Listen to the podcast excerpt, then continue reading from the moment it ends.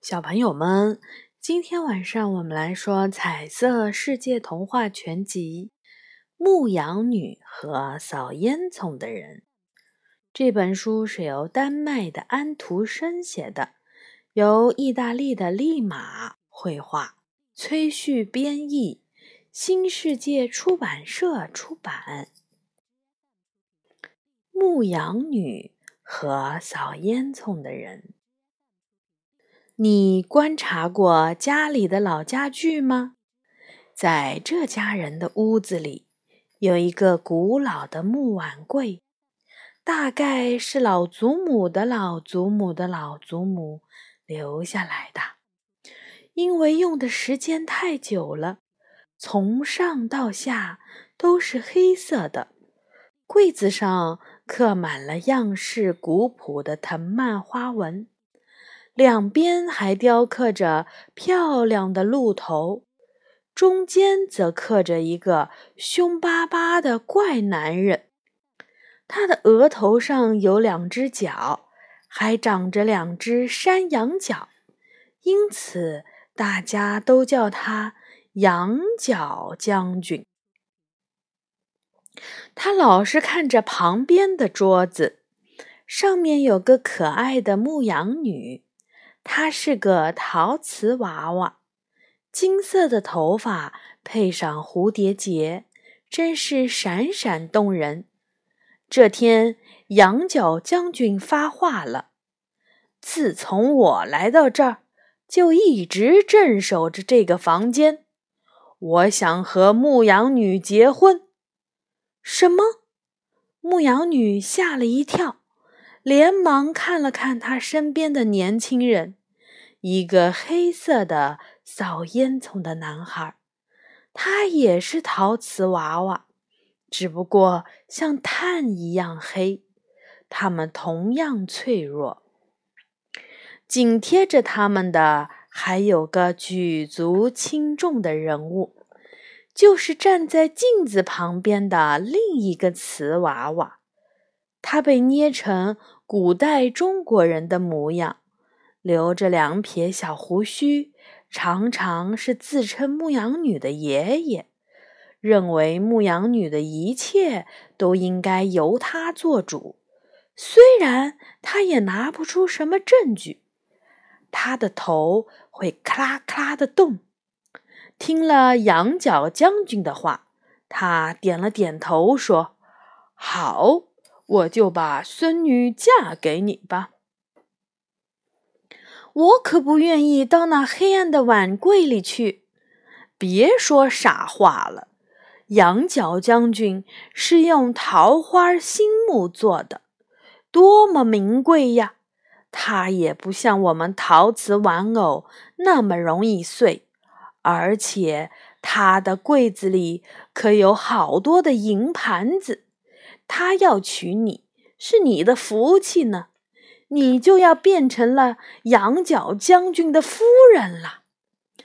可是我听说，在他的柜子里已经有十一个姨太太了，都关在了碗柜里呢。牧羊女很不高兴地说：“那你就做他的十二姨太好了，有那么多的同伴多好呀！羊角将军不在的时候。”你就不会感到寂寞了，就这么说定了。到了晚上，木碗柜又吱吱作响的时候，你们就算是结婚了。说完，陶瓷爷爷不耐烦地闭上了眼睛，不理睬牧羊女了。羊角将军听老爷爷这么说，也感到非常的满意，安静地睡去了。牧羊女可不甘心，她还憧憬着自己的爱情呢。双眼望着扫烟囱的年轻人，她小声地说：“我们不能再留在这儿了，求你带我远走高飞吧，让我们到外面更广阔的世界里去。在这儿，我是不会感到快乐的。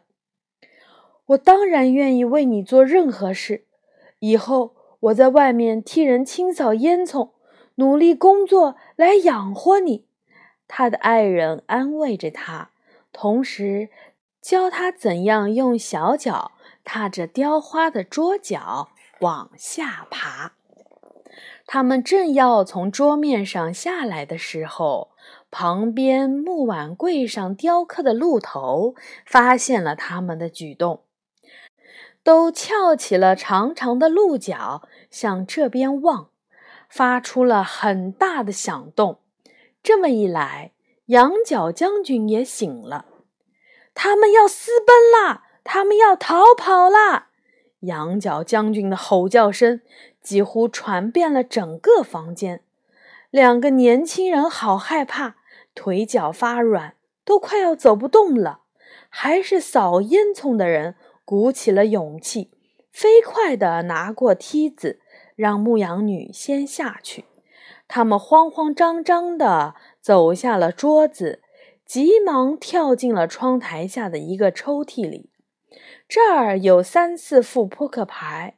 还有一个小小的木偶剧场，所有的女士们，方块、梅花、红桃和黑桃都坐在前排，挥动着飘散郁金香香味的扇子。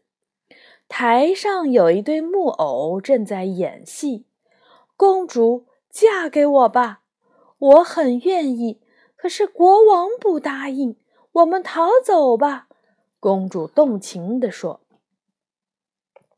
这台木偶剧好像是专门为他们演的，我看不下去了，我一定要离开这个让人伤心的地方。牧羊女哭了起来，这跟他们的身世太相似了。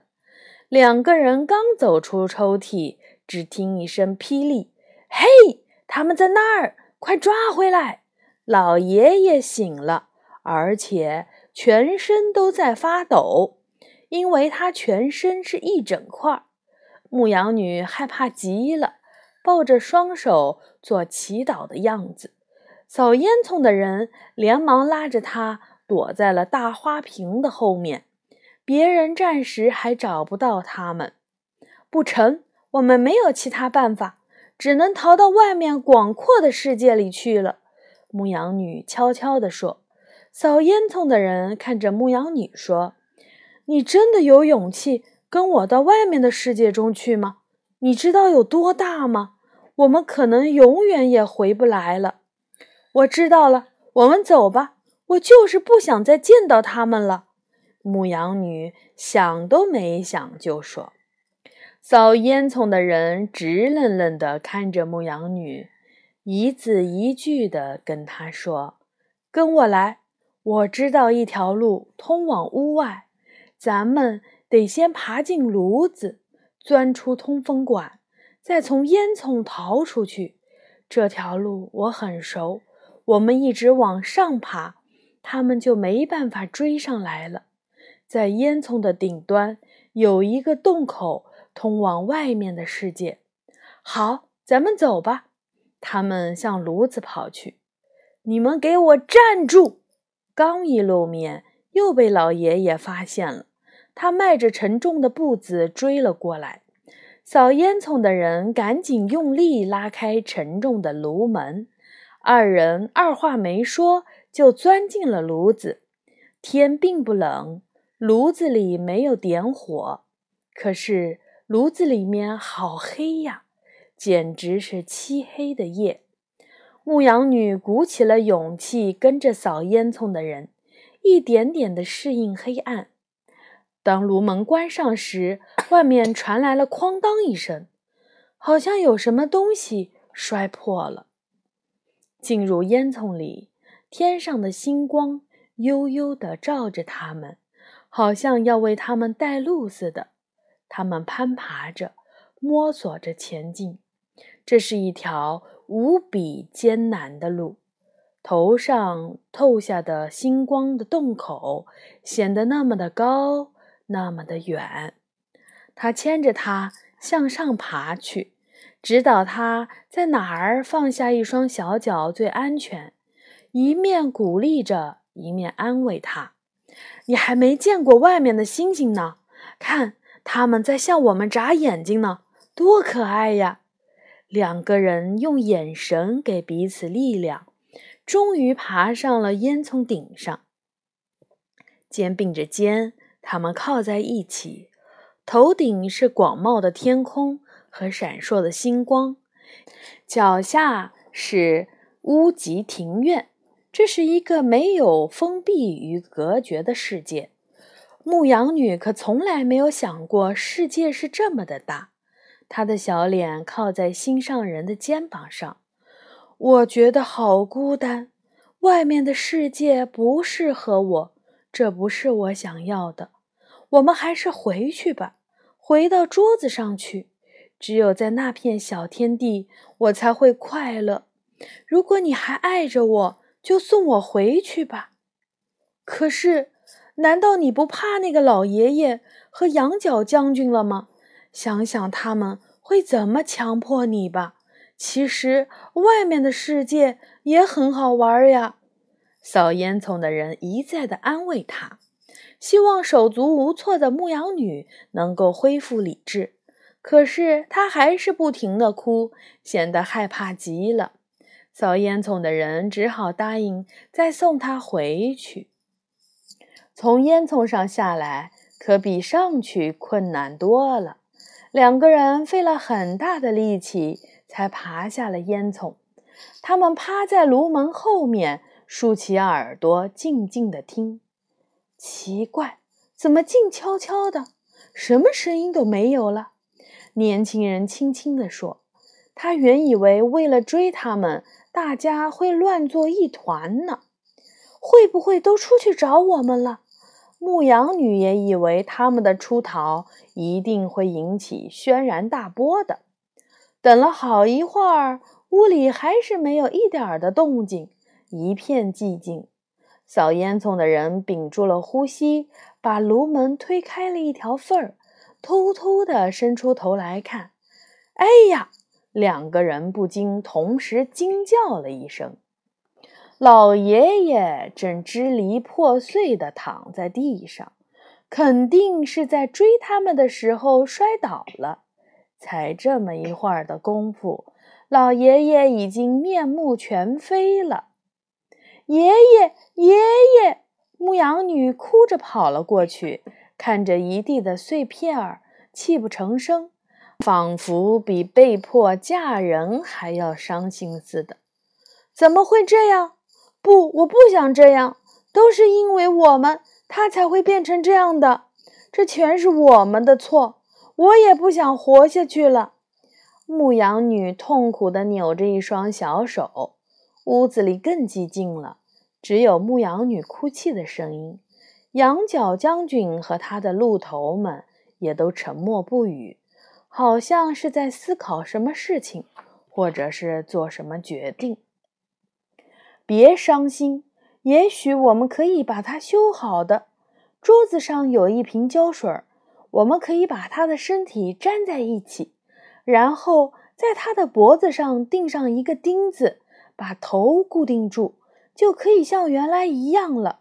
到时候他又可以跟我们讲一些不愉快的话了。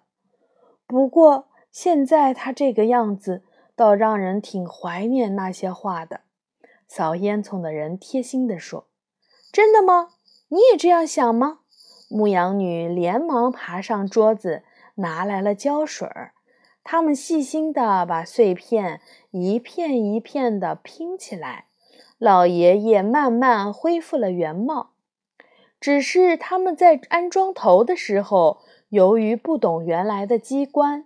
如果要让头能动的话，可就安不上去了，所以只能用一根钉子直接把头固定在了脖子上。忙活了大半天，两个年轻人已经大汗淋漓了。老爷爷终于和以前一样神气了，只不过失去了一项能够让他倚老卖老的功能，他的头不会咔啦咔啦的动了。